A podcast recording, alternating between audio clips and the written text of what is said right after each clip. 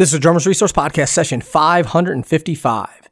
And the quote of the day is You can never expect to succeed if you only put in work on the days you feel like it.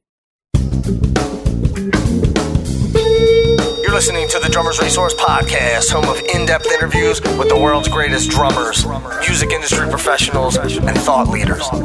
Inspiration, education, and motivation for drumming and beyond, and beyond, and beyond, and beyond. What's going on, everybody? Nick Ruffini here, episode 555. And I'm pumped about this episode because I got my man, Jonathan Blake, fellow Philadelphian, uh, here on the podcast. And he was born sort of into jazz royalty. His dad is a renowned jazz violinist. His name is John Blake Jr. And from there, he has played with Tom Harrell, he's played with Kenny Barron, other top season jazz players, uh, and really is has left and is leaving his mark not only in the Philadelphia area but around uh, the world, playing in multiple groups. And this conversation is one eye opening. Two, uh, we get deep into the idea of comping and phrasing and and melody and playing melodically and all those things that that I mentioned in this episode that I struggled with as a young player and I'm sure that some of you are, are struggling with as well. So we talk a lot about that. We talk about practice, hard work, all of those things which are all super important, but Jonathan has a great way of breaking them down to the simplistic to help people take what they're trying to learn and actually go into the practice room and actually learn it and and the perspective that he has is great and he speaks about it a lot more eloquently than I can so I'm not going to waste any more time let's get into it with my new friend Mr. Jonathan Blake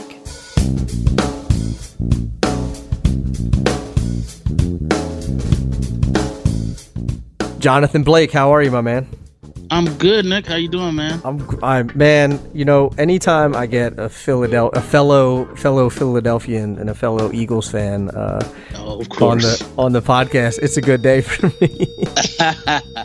oh yeah, Philly for life, baby. That's Yeah, what man. it is. so it's it's funny. I moved out here and everybody's like, "So, uh, are you a Dodgers fan now?" And I'm like, "Am I a what fan?" what is that again? No. It's like I, I didn't even know they had a baseball team. oh man, I was messing with um, uh, Mark Mark Guiliana just moved out there, so and he's from Jersey. So what he's you know he's a um, Mark moved out like there. Yeah Mark is out there now. I did not know he, that. he and he and Gretchen. So I was messing with him one day, right? I think right before he was moving. I was like, "Man, does this mean you're uh, officially a Laker fan now?" And he's like, "Hey, man, don't don't hurt me like that."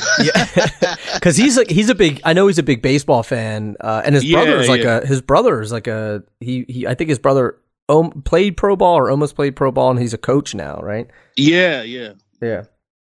It's interesting because now obviously this is uh this was a drumming podcast and now it's the sports podcast but course. but I mean this whole thing this whole thing with Kobe Bryant like it hit me because obviously he's a Philly guy right he's a Lower Merion guy. But- yeah, but we were in high school at the same time and the number 2 player in the country was a guy named Rip Hamilton who I went to high school with Kobe Bryant was number that now. yeah, and he played for Detroit, won the championship. He was a perennial All Star, and right. and played against. Uh, since they were in, they were in the same conference, so they played Kobe Bryant. So I got to see Kobe Bryant play against Rip Hamilton, number one and number two in the country in high school. Dang, that's crazy, man. And Kobe That's Bryant crazy. looked like looked like it was Kobe Bryant playing against a bunch of uh, against a bunch of high school kids. Oh no, he. I mean, he was just. You know, I remember him from early on. I'm a, you know, I'm a little older than him, but uh, I just remember early on, and you know, watching some games. I was just like, oh man, this dude is. He's already ri- ridiculous. So yeah, yeah, it was. It was just a matter of time before, you know, he blew up to stardom. So um, For sure. you know, um, it was just beautiful to see too. I mean, he was such a an amazing person. It was just also great to watch him grow into the man that he became. You know, Mhm. just uh, you know, a great father and great husband. So hmm yeah, I mean, he's definitely. That was definitely a a, a big loss for you know not just the Laker community, but you know, and for his family, but also uh, to fans of his a, as a whole. You know, all Yeah. over the globe. So It's yeah, crazy, man. Like it did, tragic. it happened pretty close to my house and uh and like I remember that Saturday night, my wife and I went out to dinner, and I was like, "Man, it's really hazy out." And then in the morning, I was like, "Wow, it's really foggy." It was mm. just re- like we get that like I mean you've been to LA like you get that sort of like that haziness but it was it, but it, this was different it was like really really foggy and I I remember like noting how foggy it was and then an hour later I got a text message about it. It's crazy. Wow. That's um, crazy, yeah, man. The one thing that like tying this into drumming, I remember I watched a I watched a video um, or a documentary about him called Kobe Bryant's Muse, and I brought it up on the podcast before, and it mm-hmm. documents like him going through injury and, and the work ethic and all that kind of stuff, and it just reminded me what is what it really takes to be the best, right? And you can look at that whether you're an athlete or or a drummer. Um, and and I've always said like look at who your competition is. Like if you if you want to do this, if you want to play drums, like can you compete with, you know, a Jonathan Blake? Can you compete with a Brian Fraser Moore? Can you compete with a Lil John mm-hmm. Roberts? Because that's your competition, right? Right, right. You want to play in the you want to play in the pros. That's that's who you gotta that's who you gotta compete against. So Oh totally. Totally. Uh, I mean that work ethic. Yeah, I mean that's so important. Uh, you know, I think for me at least early on that was really instilled into me by my mother and father. My, you know, my father being a professional jazz musician, but also um, a big time educator, and then my mom being a a school teacher. Uh, so you know, education and working hard was uh, was really important to them. You know, not just resting on your talent or whatever else. It was about like putting the work in to see these results. So mm-hmm.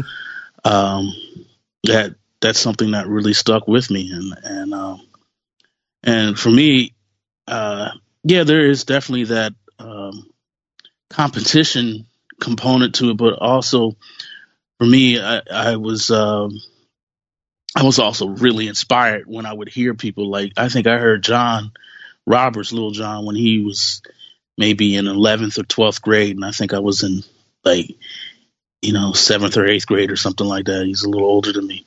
But I just remember like, oh man, this is what I need to aspire to. You know what I mean? It was just mm-hmm. like, man, I'm, you know, it was like, oh, I got to put in the work and, you know, because I want to be that good, if not better. So um, it was always about like, you know, hearing these people that were a little older than me, but also uh, being inspired by them to, to you know, make me go in the practice room and just work that much harder. Sure. Was it what when you talk about the hard work going into the practice room?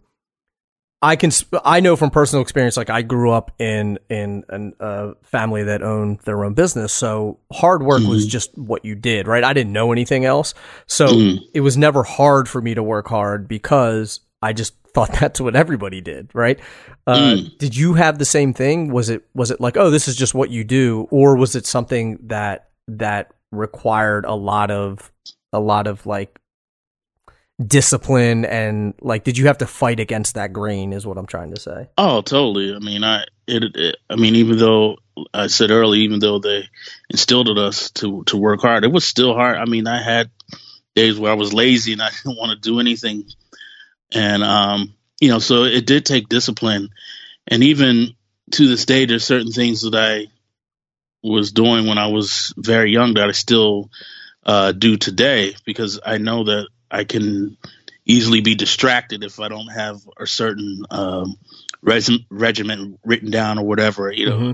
you know, everybody works differently. You know, some people can just get up and you know and push through, and other people it's like okay, they have to have a list of things so that they don't get sidetracked. And right. I was I kind of fall in that category you know, I I could be easily distracted. Me too. Um, and so, um, yeah, it's, it took me like you know had, keeping like a little journal when I was younger and just writing certain things down. Okay, tomorrow after school, this is what you need to work on.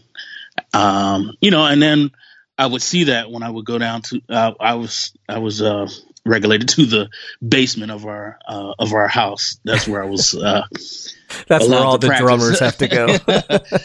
My dad had a little studio built in our in our um, in our house in Philadelphia, but it was in the basement, so I would have to go literally go into the basement into this little, you know, it looked like a little bat cave or something like that. But that's where my drums were set up. So I would have like a little notepad and and I would just flip through it and say, okay, this is what I have to work on today. And um and I still do that today, and it's and it's definitely been beneficial because I I know myself. Like I know if I don't have that, then I'm definitely gonna whatever you know whatever's going on today, whatever you know, whether that be checking Instagram, whether that be on Facebook, or you know, or just you know watching news or whatever. You know, so you know I have to really be you know have these things written down so that I can lock in and focus on mm-hmm. the task at hand when you were younger, I'm sure maybe or maybe not this this may have been a harder question to answer, but now that you're an experienced player, you know, you're you've been doing this for years. How do you determine what it is that you that you're going to work on and and how do you determine the things that need attention versus the things that like just feel good when you go into the practice room to play? Well, that that that makes that means you have to really you have to be honest with yourself. Um, for me, I you know, I know certain things that are weaker in my playing. So I have to really take a look at myself and say, okay, I'm not too good at this. So I need to I need to really be honest and say, okay, I need to do that so that I can get better at it. So for me, growing up, my my sight reading was not the best, and um, and I you know I relied heavily on my ears growing up. So uh, in turn, I was like, man, I need to really work on that. That was something that I really wanted to work on so that I could get better at it. Um, so it's to me, I think it really takes, of course, discipline, but it also takes um, a true, honest look with you and uh, with uh, a look at yourself to be able to um, to say what you need to work on. So, um, and now that you know, now that's you know, I, I do apply that same thing today. You know, like there's, um, you know, I I've been fortunate enough now to be playing in uh, uh, Maria Schneider's orchestra, and some of that music is really challenging. So it really takes, for me, it takes, you know, some some people it might not take as long. For me, it takes a little longer to like really get that stuff under my belt. So I have to kind of sit with it sometimes and and and and and hash it out and mm-hmm. say like, okay, look, this is not, you know, you, you may, you, you know, you might have one song down and then you might take a look at another song and say, oh man, this is really too hard. But I think if you really are honest and say, look, I know this is not, I'm not, I'm not strong on this particular tune. Let me, let me hash it out. Um, that's how I have to look at it. I have to really take an honest look with myself and say, okay, this is what I really need to work on. Mm-hmm.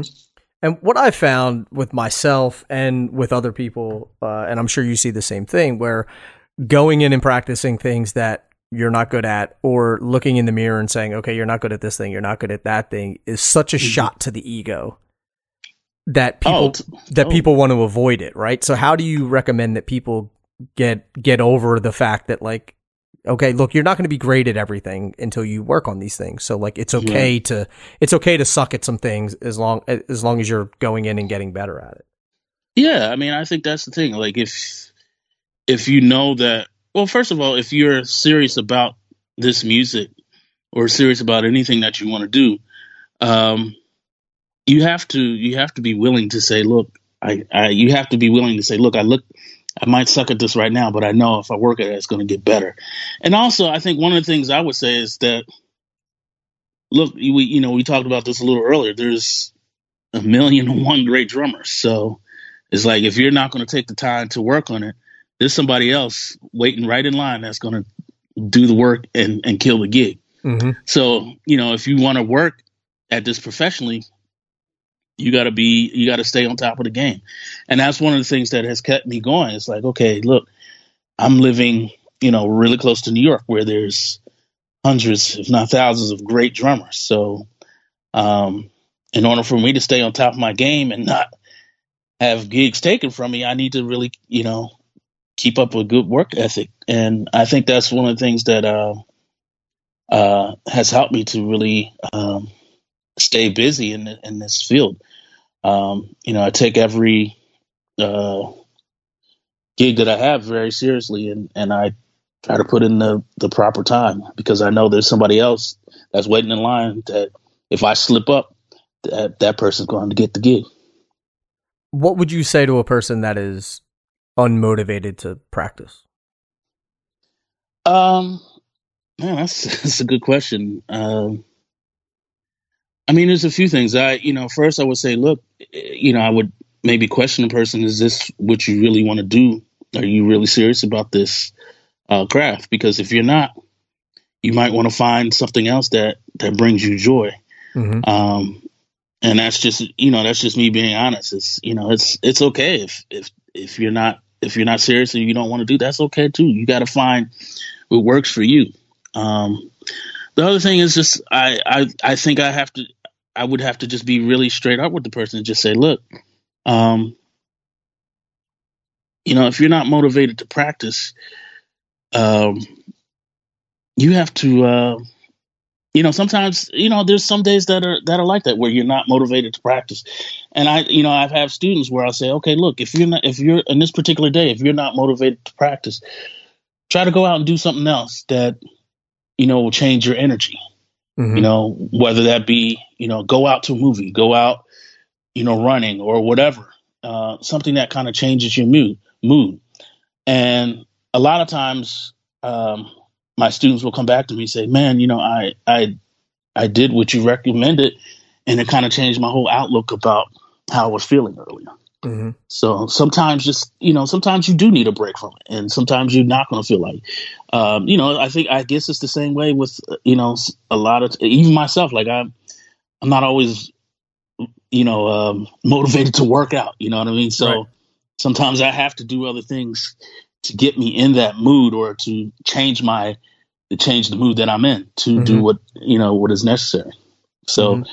those are the couple things that I would you know put you know put forward to the person who might not feel motivated to practice. And sometimes you just have to suck it up and go do it, right? Like oh, totally. You know, oh, totally. you're not always going to have like we were talking about Kobe Bryant earlier. I'm sure that there's days that he woke up in the morning and was like, the last thing I feel like doing is going into the gym and shooting a hundred shots. You know? Oh, of course, of course. I mean, and it's funny, you know, with with me with kids now, uh, I see that. You know, there's some days, you know, we uh, I had they were taking piano lessons for a while, and they were not motivated to practice. And I said, you know, I would tell them when they were really young. I was like, look, there's a lot of things that I do not want to do, but I have to just suck it up and do it. Mm-hmm. Because if I don't do it, you know, other things are going to suffer. Yep. I was, you know, and I, I, you know, I would just be straight up and tell them. I was like, some days when I come off the road, I don't want to have to get up at six or seven in the morning to take you to school, but I know that you need the education, and I know you need to get to school, and that is my job as a parent. Right. So I was like, there's there's certain things that we don't want to have to do, but we have, you know, we just have to sometimes just suck it up and do it. Mm-hmm. Yeah, you can't That's wait. For, what it is. Can't wait for the uh, for the mood to strike you all the time. You know, it's fine yeah, for creativity, yeah. but for I think for discipline and and uh, and you know putting in that hard work, sometimes you just gotta you just gotta do it. Oh, totally, totally, totally. And I I feel you on. I'm like I I work out all the time, right? Like I've averaged mm-hmm. three to four days a week going to the gym for the last five years, and I hate it every single time I go. well, you're doing much better than me. I need to get myself together. I, but I, the but the motivation's still not there. Like every day, I'm like, there's ten things I feel like doing right now, and going to the gym is number eleven. Oh yeah, yeah. I had those days. I definitely had those days. I don't know why but, people uh, are like, "Oh, once you get into the groove and everything," I'm like, "All right, well, I, this has been years, ten years, yeah, still not in the groove. this groove is not happening. Right it's not happening. I just, uh, I just got to do it and suck it up, and then I leave, and I'm like, all right, I'm glad I went. Uh, yeah, exactly. I'm always glad I went, but like, I know, like sometimes when I'm on the road in a, you know, a hotel, I'm staying at as a gym and I'm like, oh, man, I don't want to do this, but I'll go down there, and then when I come up, and I'm like, oh, I feel much better now. you know, yep. It's just, you know, it's how it is. So I uh, you gotta do. I always reference Michael Carvin. Uh, are you familiar with Michael? Oh, of course. Yeah, Tabu. He uh, he he told me something a long time ago where where he he, he has this thing about like touch the handle, right? So he said a friend of mm-hmm. his wanted to lose weight and, and he was like, Michael, what should I do? Like, I, I never go to the gym. And he was like, here's what I want you to do. Tomorrow, I want you to drive to the gym, get out of the car, walk up, touch the handle on the door, and turn around, walk back, get in your car, and drive home. He's like, what?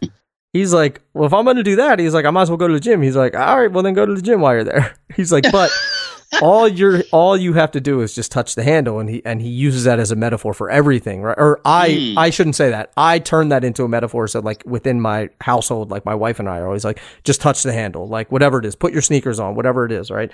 And we were talking about practice, and I said, what would you recommend? How long do you recommend people practice every day if they're like, you know? And he was like five minutes, and and I was like, really, just five? He's like, that's it. He's like, sit down, practice for five minutes. He's like, that five minutes is going to turn into 20, is going to turn into 50, is going to turn into an hour and a half, whatever it is. But he's like, man, just go down and just hit the ride cymbal, you know, Right. just, right. just touch the handle and then, and then the rest, the rest takes over from there. Exactly, exactly. I definitely agree with that that philosophy. I mean, it's uh, you know, I I think also in my case, it's like I you know I have to as as I've gotten older, I have to warm up and, and practice more because um, you know things don't work the same as Right. they did when you were you know twenty years younger or whatever. So you have to you know in order to you know like a like a car in order to keep it running, you have to have to do tune up. You have to get a tune up and Mhm. you have to get it serviced. So it's the same thing. You have to give your body that service in order for it to work properly. So, um, so yeah, and then, al- but also it's, it's, um, you know, it's, it's every little bit helps. So, um, you know, there's been, there's been times when my, you know, I try to put in something every day and there's been times where, okay, oh man, I only got 10 minutes. But I was like, okay, let me let me just sit down for those ten minutes. You know, at least I'm I'm getting something in, Right. and that it, it really makes all the difference in the world. If you you know if you if you apply that and you say, look, okay, I, I got this much time today. Okay, let me let me do that. Let me get this done. Or I have I have 15 minutes a day. I can do that. You know what I mean? So Yeah. Why is it that people think that like if they can't put in two hours, there's no point in doing it? No, I don't understand that. I really don't. You know, you have to.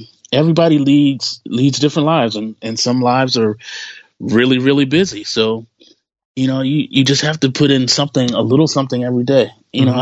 I I you know I tell people that all that time, all all the time. It's like, man, you don't have to just go out here and try to do seven eight hours a day. Just whatever is available at, at you know for you. Just take advantage. You you know there are some minutes where you in the day where you have some downtime that you can do something. You know what I mean? Mm-hmm. You know when you when you're checking your Instagram post or your Instagram feed, that's five ten minutes right there that you could be using to practice. Right. I also think if you're younger, you should be putting in five, six, seven, eight hours a day.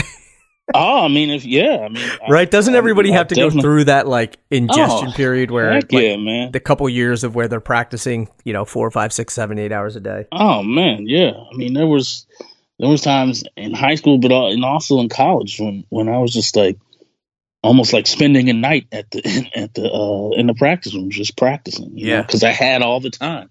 You know, Man. I didn't really have any other uh, um, concerns or you know or any other any other people relying on me, so to Right. speak. You know, Right. So yeah, When I was in college, there was a marimba player that came in, and I wish I remembered who he was, or because I would write him and thank him. But he said, "Listen, practice as much as you can now because you'll never have as much time to practice as you do right now." And oh yeah, and and I initially was like, ah, whatever. And like I kind of wrote it off, and I talked to some other people, some older players, and they're like, no, no, no, do it. Start. practicing. Yeah. I was like, okay. So I was like, two hours in the morning, two hours in the afternoon, two hours in the evening. There you go. There you, You know, go. No, I mean, it it, it, yeah, exactly. Get it in when you can, because yeah, now, I mean, at least for my for myself, it's like that. I wish I could have that time back sometimes. You Yeah. know, it's just uh, you know, it's, it's, sometimes you just feel like, damn, there's not enough hours in the day. Yep. You know, but so What talk to me about your your approach to practicing? I think I always think it's interesting to unpack the way that people are not only approaching their practice session, but but how they're working through their practice routine and like because mm, I because I think a lot of times, I, I mean, even myself, I've struggled with this before. Like you sit Mhm. down at the kit and you're like, uh, okay, what, where, how, how should, how should I practice? What should I practice? How, how is what I'm practicing going to end up in my playing? Uh, those sorts of things. So I'd love to hear what your approach is. Well, I mean, for me, I always uh, try to start start with some kind of warm up, just to warm up the wrist, and you know, if I'm at the kit, the you know the all all four limbs. So I'll do either you know the Alan Dawson roll ritual, mm-hmm. or you know some other kind of rudimental thing to just help warm stuff up. And then um, I I still like to to work on sight sight reading. So sometimes I'll take um, one of my practice books that I had at home and just and just sit with it. You know, whether it's like a Wilcoxon thing or uh, the stick control or or the syncopation book, mm-hmm. Or even um, uh, four way coordination book, mm-hmm. and just sit with it. You know, go through pages that I haven't checked out and just try to and try to go through it. Like um, I try try to take the method that uh, that Kenny Washington does, like taking one bar at a time. You know, and really working that one bar out until you get it perfect, mm-hmm. and then move on. You know, not not trying to just you know uh, quickly get past it. You know, right. I want to be able to play everything, you know, correctly. So, so, and then after I do that, um, it's usually working on songs for a gig or something like that. So, if it's somebody's music that I haven't played, I try to sit with that for a while. And a lot of times, a lot of that, a lot of times, that's what it is for me. It's like learning people's music. That's kind of a um, my practice routine like mm-hmm. that. You know, I'll, I'll, have like a gig coming up, and I'm like, okay, I gotta, I gotta learn this person's music. You know, so, um, you know, because my thing is, I want, you know, if even if I'm subbing for somebody, I wanted to, I wanted to feel like when I'm on a gig, I want that person to feel like I've been playing in, in he or she's band for years. You know what I mean? So, mm-hmm. so I'm really meticulous about like learning every uh, nuance of of that person's music. Mm-hmm. Um, and then other times um, I'm away from the kit and it's I'm dealing with uh, composing, and that's and that's kind of um, uh, and that's kind of that kind of will be like my practice day, you know, right where I'm trying to just write some new music, or you know, or try to come up with some different kind of uh, concepts on how to approach composing a new piece. You know, whether it be like a kind of rhythmic idea that I had earlier from practicing, um, uh, you know, or something I hear a bass line that I like and I try to loop it and then try to figure out from there. Mm-hmm. So, um, yeah, so, um, yeah, that, but that's usually where, how I kind of, uh, you know, that's kind of like the basis of how I, I practice. You know, like right. I try to, uh, you know, I try to work on technique things and then also some composing things and then uh, some sight reading stuff. Do you know why when you tune a drum, you're supposed to go diagonal across the drum? That's because your drum is flawed. I hate to break it to you, but your drum is flawed because of the way that the edge is. The typical edge doesn't allow the drum head to sit on it properly. So when you tighten down one lug, it causes the drum head to shift and pop up on the other side. That's why you have to tune it diagonally. But now with the new SONIClear Edge from Mapex, that's a thing of the past. The SONIClear Edge allows the head to sit flush, so it promotes ease of tuning, increased shell resonance, and optimal tonal clarity. So you're going to have to do a lot less work and get a lot greater sound. To learn more about the SONIClear Edge, go to mapexdrums.com. One line in the Dream cymbal family that I think is really cool is the Dark Matter family. They have the Flat Earth, the Moon Ride, and the Dark Matter energy. And although they're all made a little bit differently, they all involve the Dark Matter process. And this is really cool. Check this out. They take a cymbal that is already finished and then put it back in the oven, hand hammer it, and then shock it with cold water, and then put it back in the oven. And what happens is the ash and the soot from the oven are fused to the top layer of the metal, which give it this really, really unique sound. And you know what? I'm going to let you hear exactly what this process does to a cymbal. Check them out.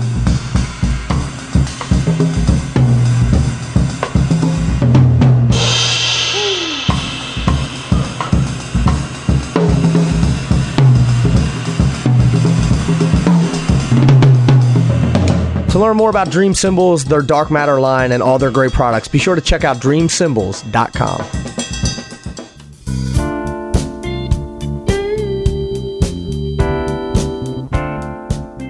The one thing that, that sticks out to me is when I talk to when I talk to drummers who are predominantly jazz players, Mhm. that there's a lot of talk about about playing melodically and and about you know phrasing and and all of these different things and there's less of that uh, in in conversations with rock drummers especially like younger rock drummers there's no sort of conception around uh, about that kind of stuff um, Mm.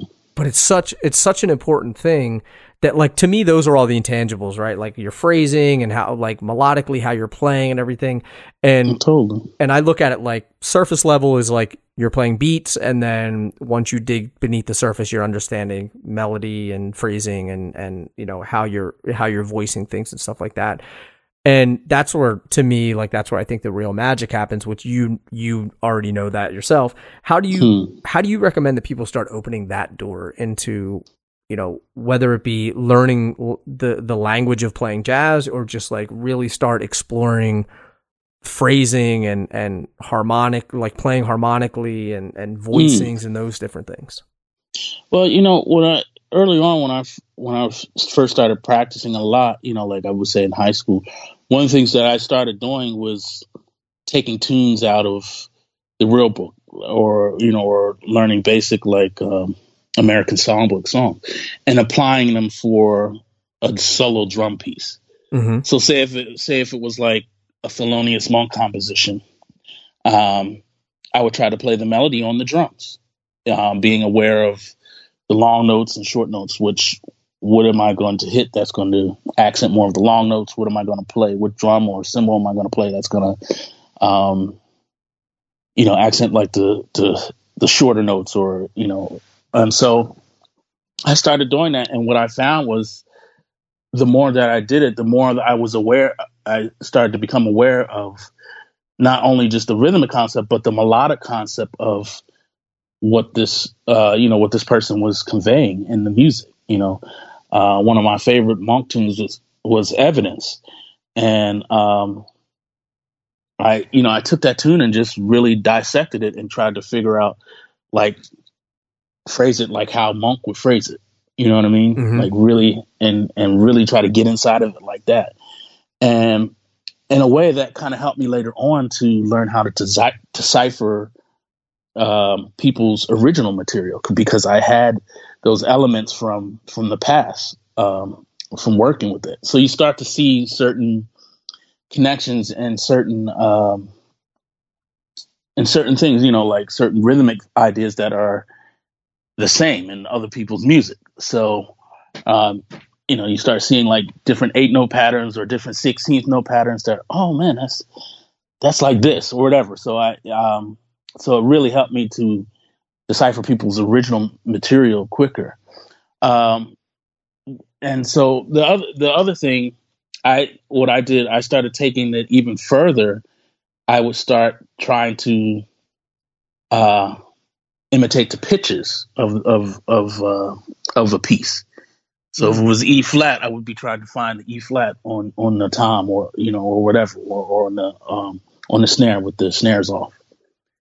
And then that tune put me more in touch with trying to be more melodic on the instrument because a lot of people just see the drums as a rhythmic instrument, but it's it's not just that. You know, it, it's a harmonic instrument. It's also a very melodic instrument if if played correctly.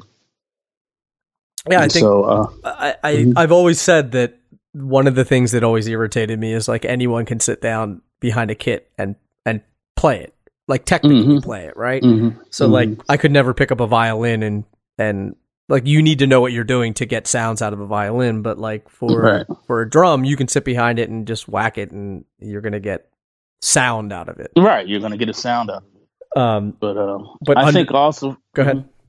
Well, I think also for me, I I started out playing violin before I played drums. Interesting, Um, you know, my father was a jazz violinist, right? so um, uh, I I was I was on drum. I mean, on violin first, and Mhm. so I think that also in turn helped me to be a lot more aware of of um, of the melodic side of of the drums. You know, because mm-hmm. I had that. You know, I played violin up and through high school. So, um, and you know, and I started drums at ten. I started violin at three. Wow! So I was playing. I was playing both. And violin's a hard school. instrument. That is a very hard instrument, and when it is out of tune, it's like the worst sounding thing ever. so, so um, no, but I I think in turn that really um, helped the melodic aspect of my playing. You know, when I when I when I started focusing mainly on drums, because um, I had been so used to playing melodies on the, you know on the violin growing up. Mm-hmm. Um, and and also one of the things that my father kind of stressed to me when I was younger is like, you know, I think even before they bought me a kit, it was like, all right, if you want to play drums, you got to know about harmony, you got to know about the, uh, you know, the melodic, you know, instruments. So um, they they had me start taking piano lessons so that I could know about harmony and and and melody and stuff like that. So mm-hmm. that helped uh, me too to kind of uh, to kind of uh, uh, some of those things I learned to apply that to the drums too.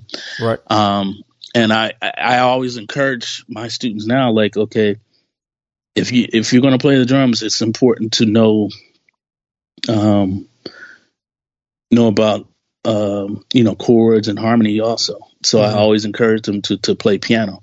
And then if it's uh, if I have like a piano student or, or a saxophone student, I, I encourage them to try to play drums and learn about the rhythmic aspect too about about that instrument because mm-hmm. that also helps their playing.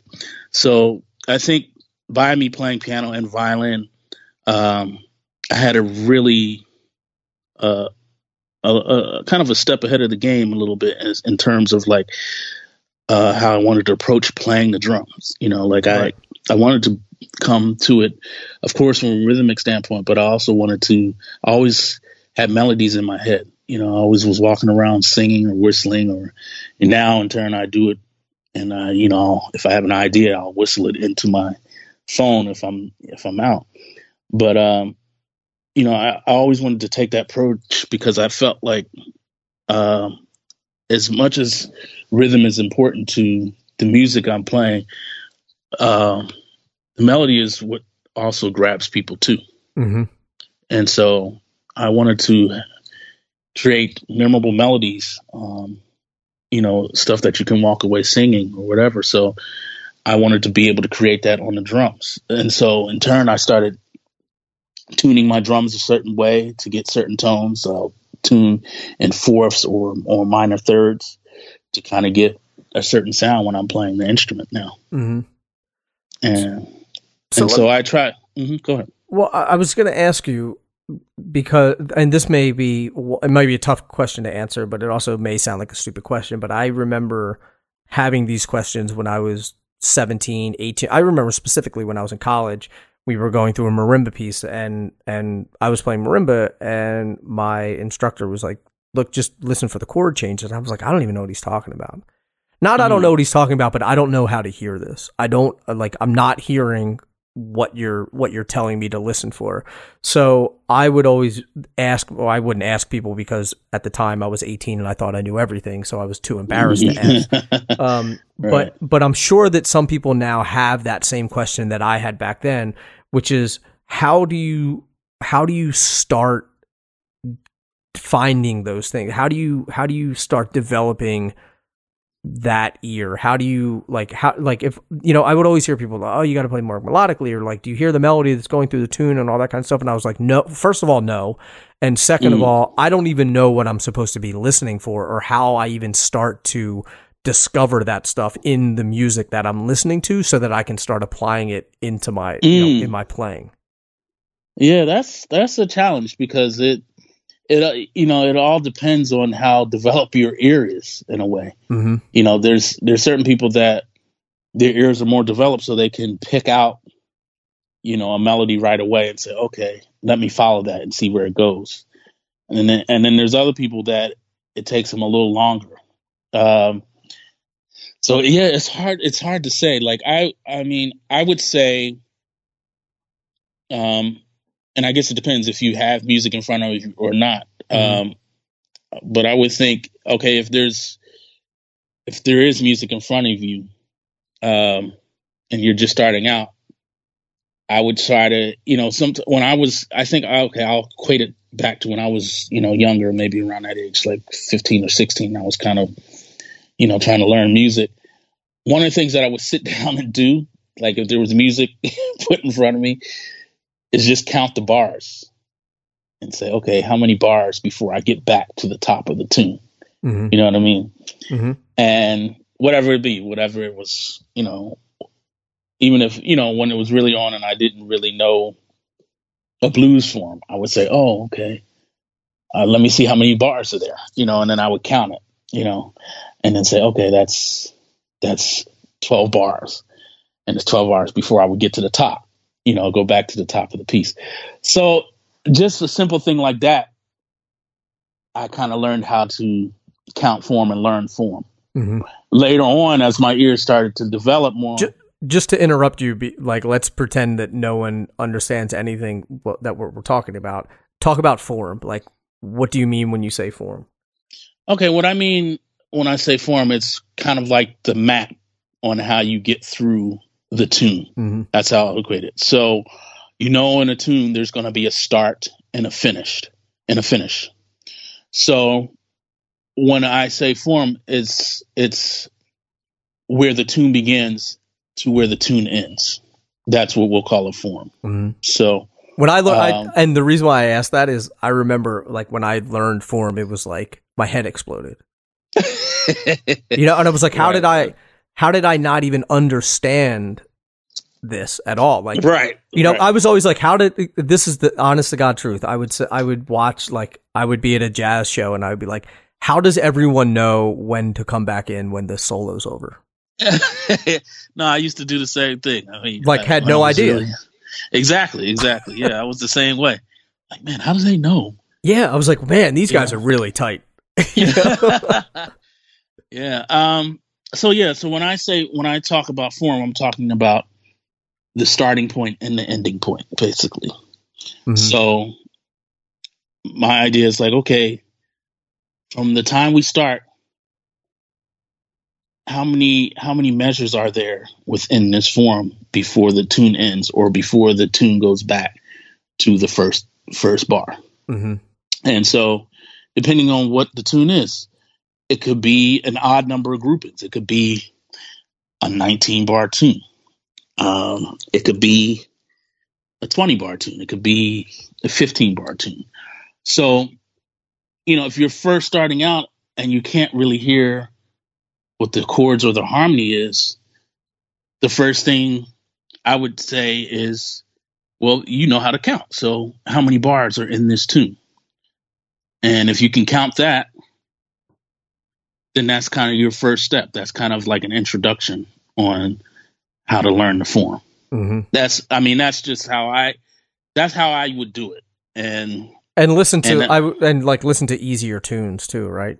well, To of try to course, figure out of the course, tune- like the yeah. form. I mean, I mean, the first, I would say the easiest form if you were playing jazz, one of the easiest, you know, forms to learn is a blues form. hmm Um, and in most cases, usually a blues is twelve bars. So if you can't, if you can't even, if you can't hear the harmony of the blues, at least you know, okay, there's twelve bars in this in this song. Do you have a good example Yeah. of it, like a twelve bar blues tune?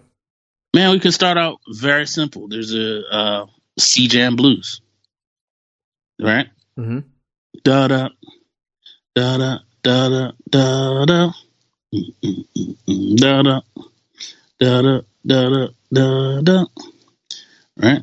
Da da da da da da da da. Mm-mm. Now back to the top. Da da.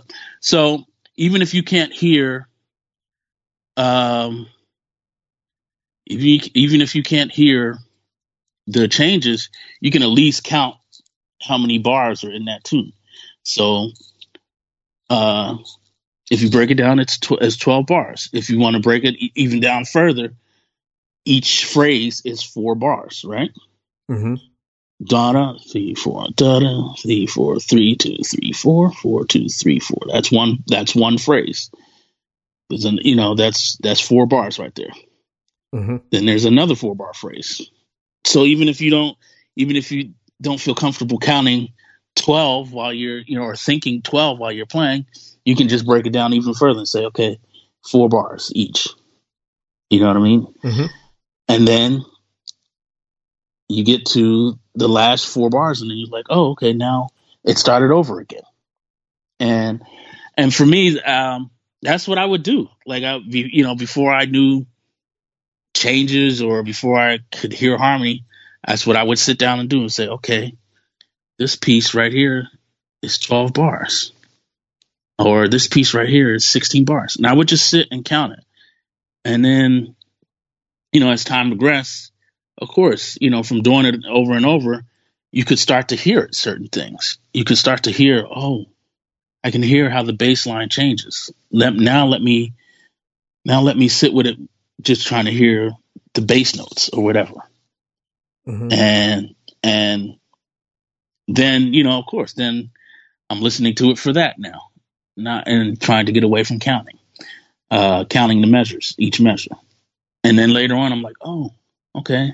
and let me see if I can you know, I might not know the names of the chords, but let me see if I can hear what the different chords are.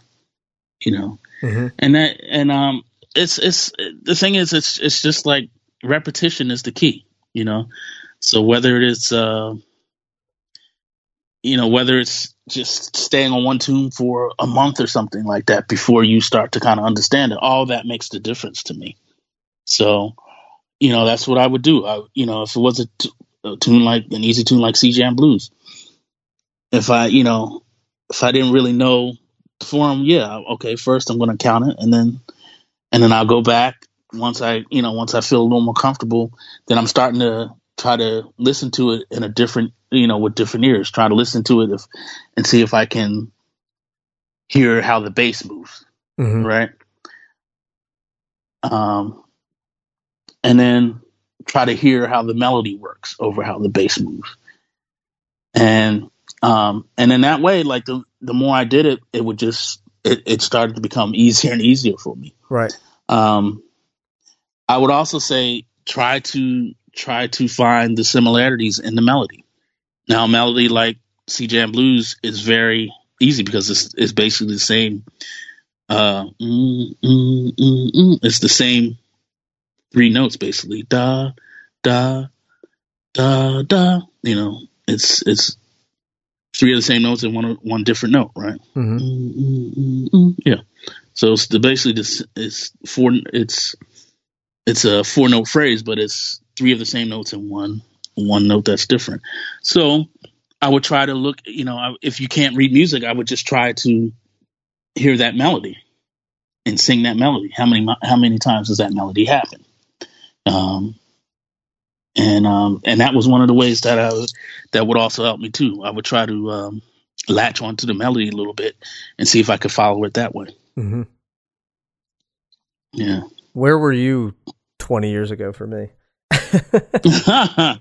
you know, I'm like, it's it's amazing how it's it's amazing how like how easy it is to not know this stuff, right? Well, I mean, it's, it, it really is. You know, it's it's it's funny because there it's certain things that now that I look at it, man, how do you even explain that? You know, like it take Right. you know, you you have to really think about it because it's like there's certain things that you know, as musicians, you just take for granted that you know, but you know, but it's like, okay, well, how do you explain that to somebody who doesn't have any idea? You know Yeah. what I mean? Like, Dude, that that- was me. Like I was a I'm tell I was like a rock, you know, I was a rock drummer and was like didn't under, Right, right. didn't understand any of that. And I was like, form, what's that? And I was like, oh, right, melody? Oh, they're wait a minute. So when they're soloing, they're not just soloing; they're playing to a melody within the form. I'm like, I, wait, wait, wait, wait, stop. I have no idea what you're talking. Right? And I did like once I learned it, I was like, why? Like it's almost to me, it's almost like now like why they don't turn why they don't teach like personal finance in college. Right? I'm like, when you buy a set of drumsticks, why don't they sit you down and be like, before you do anything, here's what you need to understand. exactly. there's melody, there's form, there's this, there's that, and then it's like, okay, now I can go down this journey a little bit easier. like, oh, there's a map I mean- to this. Exactly. I mean, I I have to give it up to my to my mother and father for because I didn't, you know, I wanted to just play drums. I wasn't. I didn't want to do anything else. But it was like, you know, my father, you know, being a musician, he knew the importance of learning the melodies and learning and learning piano so that I could learn melody. And so uh, when I started studying piano, it became even easier for me to. It became much more easier for me to to to play the drums because I had that melodic aspect in my head from from from playing, you know, what you know, some Bartok or playing some Ravel or Debussy, whatever, you know. Mhm. And so I had like melodies in my head. I was be able to to hear and decipher melodies that much quicker. So when I started playing jazz or learning, you know, learning about jazz early on, I, you know, that was one of the things that I always gravitated to was the melody. Right. And and even in my own compositions now, I always try to um I always try to gravitate to the melody first. A lot of times before I even figure out, you know, what I want to do rhythmically on this tune, I'm I'm hearing the melody first. And um and and that's definitely helped me uh to take a different approach um when I when I when I go to play the drums, you know. So I'm not I'm not necessarily thinking about it as you know, drums is just a rhythmic instrument. I'm thinking about it on about how I can create different melodies around the kit. You know, as for me, that's just uh, that's a fun thing to try and a fun thing to do. Uh, that's I I really enjoy that. hmm The interesting part that, that once I learned all of this stuff, then I realized that like, oh, okay, if someone is playing, if someone is playing a solo, or if they're comping or whatever it is, uh, and whatever, if there's a melody that's say it's just four quarter notes, right? A super like Mhm. it would be a pretty boring melody, but if it's four quarter notes, right? And then you could subdivide each one of those quarter notes with whatever you're playing. So you could play a triplet or you could play this or you could play that. Then I Mhm. was like, oh, then it just like everything just broke wide open for me. And I was like, Oh yeah, okay, now this is all, okay, this is where all of this creativity and phrasing and all of that stuff comes into play. And it's not just a bunch of random notes that people are just playing. yeah, yeah. I mean, it, it's it's it's so it's so much fun to like discover stuff like that. I remember one of my teachers in in uh, in school was would have me play some, you know, even something simple like that, like a melody, four quarter notes, Mm-hmm. but then each bar displacing it by an eighth note or whatever. Right. Same melody, but just displacing it each time I come to the next bar, displacing it by an eighth note. hmm I would do it And with then- like "Take Me Out to the Ball Game" or like "Mary Had a Little Lamb" or something. like Right, right, right, right. You can start very, you know, very simple like that, and and it's just weird how it's the same melody, but it's it feels and sound it, it makes it sound different when when you do something like that, and um, yeah, and I I, I don't know, I just found it so it, you know when when those things were revealed to you, it's like the you know it's like the you know the earth parting or something or the or the you know the waters parting. And it's Yeah. like oh man i can see i'm seeing something different now or whatever. So so it's, it's yeah it's definitely an amazing Why didn't everyone tell me this before? right right exactly exactly And I think it's it's also worth noting that like the good news is there's this thing called Google, and you can go on and you can search for the form of you know any song that you're listening to. You can figure out Oh, the form totally. if it's you know if it's AABA whatever it is. hmm You can find it, and you could you know there's probably a YouTube video of someone at least dissecting the melody or telling you what the melody is or whatever if it's a relatively popular song.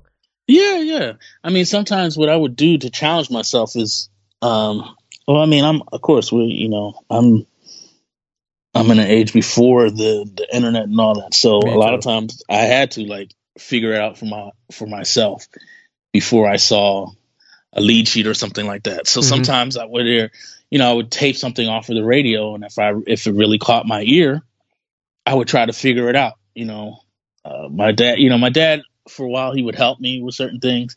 But then it was like he kind of knew like yo this you know you need to if you want to uh you know if you're serious about that you need to learn how to do it yourself. So a lot of times i was just like trying to figure out writing it out myself. And then, you know, later on, I would, you know, see if somebody would have a, a, a chart of the tune or whatever, and sometimes I would be dead on with how you know how I wrote it out, and sometimes it'd be totally different. You know, I'm like, oh, I'm dead, I'm dead wrong. right, right. you know, but it was for me, it was it was um, it was good to do that. You know, and I still kind of practice that sometimes. Sometimes I'll hear a song and I'll just try to jot it down to where where I'm hearing it, you know. Mm-hmm. And then um, you know, and then I'll look it up and it's like, oh, okay, they were hearing this as uh, a whole bar seven, and maybe I wrote it out as a bar four and three. I mean, it's still seven, but right, you know, right. it was it's just how you know it was just how they how this person chose to write it out. You know, so it's you know sometimes it's interesting to do it like that too and and figure you know and find out later how you know the composer wrote it out you Yeah. know wrote the music out so Yep. Yeah. So one last question about this particular thing about about melody and things like that. How do you Mhm. how would you um, apply this like in a in like a groove setting, right? Like if it's a rock or like a pop setting or whatever it is, because you're obviously not going to be like dancing around the kit playing the melody, right? And you don't necessarily have the same the same freedom to like comp with your left hand or something like that. Um, Mhm. How would you apply it to like just like a groove?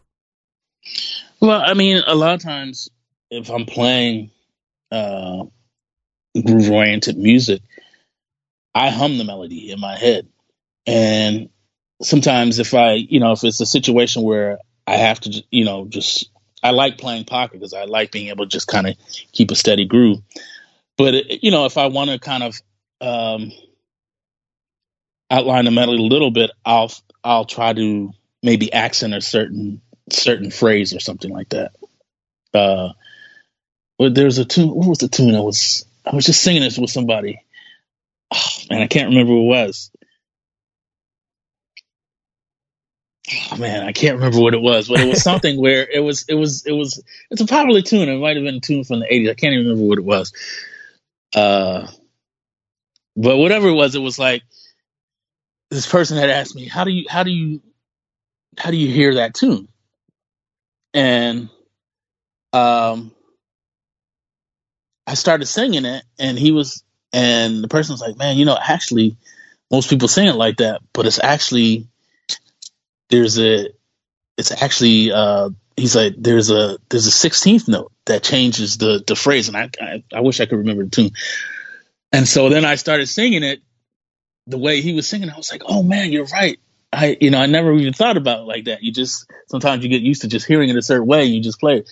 So sometimes i feel like you know with those with pieces like that with groove oriented pieces accents make the whole difference you know? Mhm. so sometimes if i'm if i'm grooving on something i might make an accent on it to kind of outline the melody a little bit you know Right. so it's not, it's not it's not to distract from the groove or try to take away from the groove. It's kind of to to enhance the the melody and the groove behind the melody. Um, you know, you take a tune like um, like um, Fifty Ways to what is it? Fifty Ways to Leave Your Lover. Right.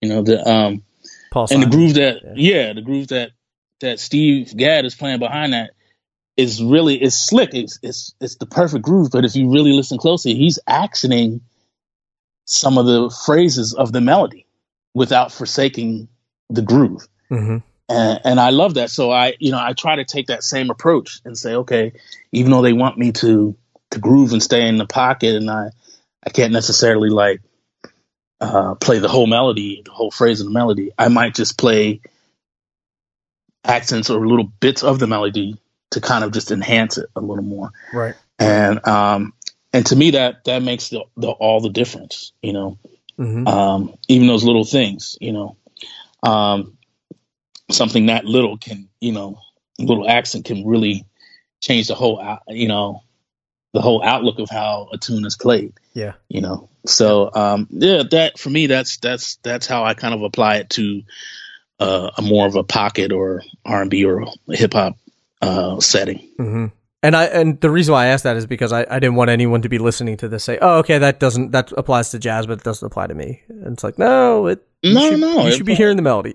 exactly, exactly. You know, and you know, I've there's there's you know there's tons of drummers that play and they play chops and they have a whole bunch of chops, but I think to me the it, for me, what I like to hear is a drummer who can just like lay it down and make little accents to kind of enhance it, but still make it feel good. You know what I mean? Like, uh, uh, you know, Chris Dave is amazing with that. You know, mm-hmm. or or you know, or or or or Steve Gadd is like that. You know, Steve can play a groove and just make it feel so good, and he'll just do little things here and there that'll just uh, you know, little accents here and there that just really help, you know, uh, bring the whole groove into focus even more. You know what I mean? Mm-hmm. Like it feels great, and then he'll just do his one or two simple little things, and it's just like, oh man, I just elevated the whole thing to me for you know for me. So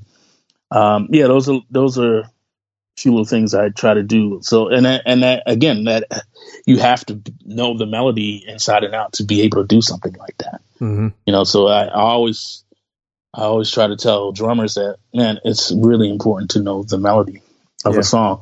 Um, I was taught early on to even learn the lyrics of a song, you know. So um, sometimes I would write the lyrics out of a tune, and you know that would also help me learn how to phrase and play play around with the melody a little bit. Yeah, that makes sense to so, me, man. Yeah, and you know it makes you know it, it um, and I think it applies to all genres of music. You know, mm-hmm. you know, you know. So, yeah. So, where can people uh, see you putting all this into action? I know you play a lot. What's where can they uh, just go to your website? Like you always have your dates up there, right? Yeah, yeah. Um, I'm always updating my my website, um, but I'm also on Facebook. I'm also on uh, Instagram, uh, Twitter. So um, I'm I'm easily accessible. People can easily find me there. Um, and I, you know, and I do updates there. The next couple things that are coming up, I'm, you know, actually tonight I'm in New York at the Blue Note tonight and tomorrow, Blue Note in New York City with Ravi Coltrane, and nice. then um, I leave on Saturday uh, to start a European tour for about three weeks with um, the great Kenny Barron and, and Dave Holland. We have a um, a new record coming out tomorrow, actually, uh, that we're going to be touring in support of. Awesome. Yeah. So well, we'll link uh, up to it. So this will come out. Uh, this will come out on Monday the 9th. So I'll link up to it uh, in the show notes to make sure that everyone can find the record. And oh, that. cool. Uh, or I mean, if you can, you know, pass me along the, the info, and I can put it on there to make sure that everybody that everybody has that. Yeah, yeah. I can I can text you um, all the info. Um, right at, you know right after our conversation i can text you the name of the record and and uh, stuff like that so and cool. where to find it at good deal and yeah. I'll link up to you know we'll link up to everything uh you know everything that that people can find you and and your all your contact info and all that kind of stuff uh and also man I got to tell you you know I I've done so many of these interviews and and a lot of times they start to run together and and I don't mean that in a in a negative way but you know how it is like with gigs or or whatever the case is and sometimes you like you you lose that spark and recently I've been I felt like I've been like losing the spark or the uh, the desire to practice but this whole entire conversation I've been like all I want to do is get back behind the kit. Oh man, because I'm of because of like the stuff that we're talking about and the way that you're you're expanding my knowledge here and just it, it was uh, like this whole conversation. I'm like, man, this is so good. And now I just want to like, as soon as I hang up the phone, I want to run and jump behind the kit. So I want to thank you for that, for the inspiration, oh, but also for taking the time to to chat with me, to share all of this with with the listeners because it is super important. Uh, I look at you as as someone who is continuing to carry the to carry the flame for sure. Uh, oh, I appreciate that, Nick. And and yeah. you know, for me, as as as a son of you know educators, it, you know, for me, it's it's so important to to educate our youth and you know and and as a father you know just for me it's just really important to pass on some of the knowledge because I feel that um, somebody took the time to do it for me. So if I don't do it, you know, do the same, then I'm doing the, the people that you know paved the way for me a disservice. So mm-hmm. I re- I really appreciate you including me in, in your podcast. This is you know this really means a lot to me, and and you know I'm glad that I was. Uh, that we were able to do this. Likewise, man. It's been my pleasure. And safe mm-hmm. travels out there on the road. I know you're getting ready to head over to Europe and all of that. So be well on the road. And again, yes. thank you so much. My pleasure, Nick. No problem.